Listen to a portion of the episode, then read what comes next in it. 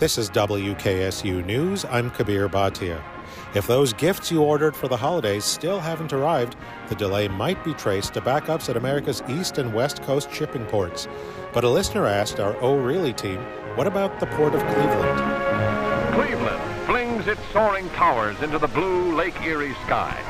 Steel, fabulous stepchild of the Earth's iron ore, bulwarks the Cleveland economy. Here at the mouth of the Cuyahoga River dock the great iron ore carriers of the lakes, bringing their tons of mineral cargo from the mines of northern Minnesota. Back in the 1950s, the Great Lakes were bustling with shipping activity for steel mills, tire factories, and other industries. And a young man named John Baker was beginning his career unloading ships at the Port of Cleveland we had different types of ships. You know, you, you took the first hatch cover off, and there was our cargo. Either was uh, whiskey or there was rubber. We used to get raw rubber for Akron uh, back in the 60s, big uh, 250 pound bundles of rubber. You can bounce like a ball, but they were square. These days, Baker is president of Local 1317 of the International Longshoremen's Association.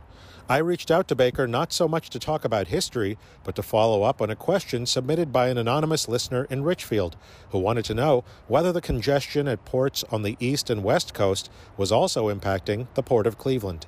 Our season ends uh, sometime in the first week of January.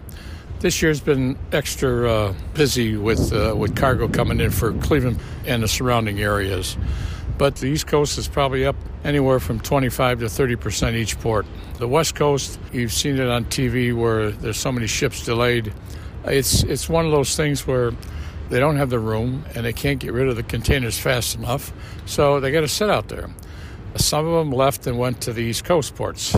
Maybe that's why we're so busy, you know. But uh, hope it continues. Jade Davis, Vice President of External Affairs for the Port of Cleveland, agrees. Instead of waiting in New York or Baltimore, he says some ships have started venturing to Cleveland if they can get here. The St. Lawrence Seaway is a system of locks. There's about 13 locks on the St. Lawrence River, two on the American side and, and 11 on the Canadian side. And then it's an additional two locks at the Welland Canal that bypasses Niagara Falls and the connection of Lake Erie and Lake Ontario. What we're seeing is that carriers that do have ships that are small enough. And I'm still not talking about very small ships. I'm still talking about football field size ships. Some of them are deciding to come down the seaway. Despite the extra two days it takes to get to Cleveland, Davis says once they arrive, they actually save time by bypassing the East Coast ports. You may spend way more time, days more on the docks, getting your products dropped off to get onto a ship and then vice versa. After it's if, it's being imported in, it may take days to a week or so in order to get cleared and get onto a rail car or get onto the back of a truck. We're here at the Port of Cleveland. You know, you're looking at a 24 to 72 hour max transaction. The time advantage seems to be making a difference. Davis says the Cleveland Europe Express container service to Rotterdam and Antwerp has expanded from two runs a month to three due to the increased demand. That's good news for John Baker and his membership at Local 1317. Going back a couple years, nobody knew what the port is about.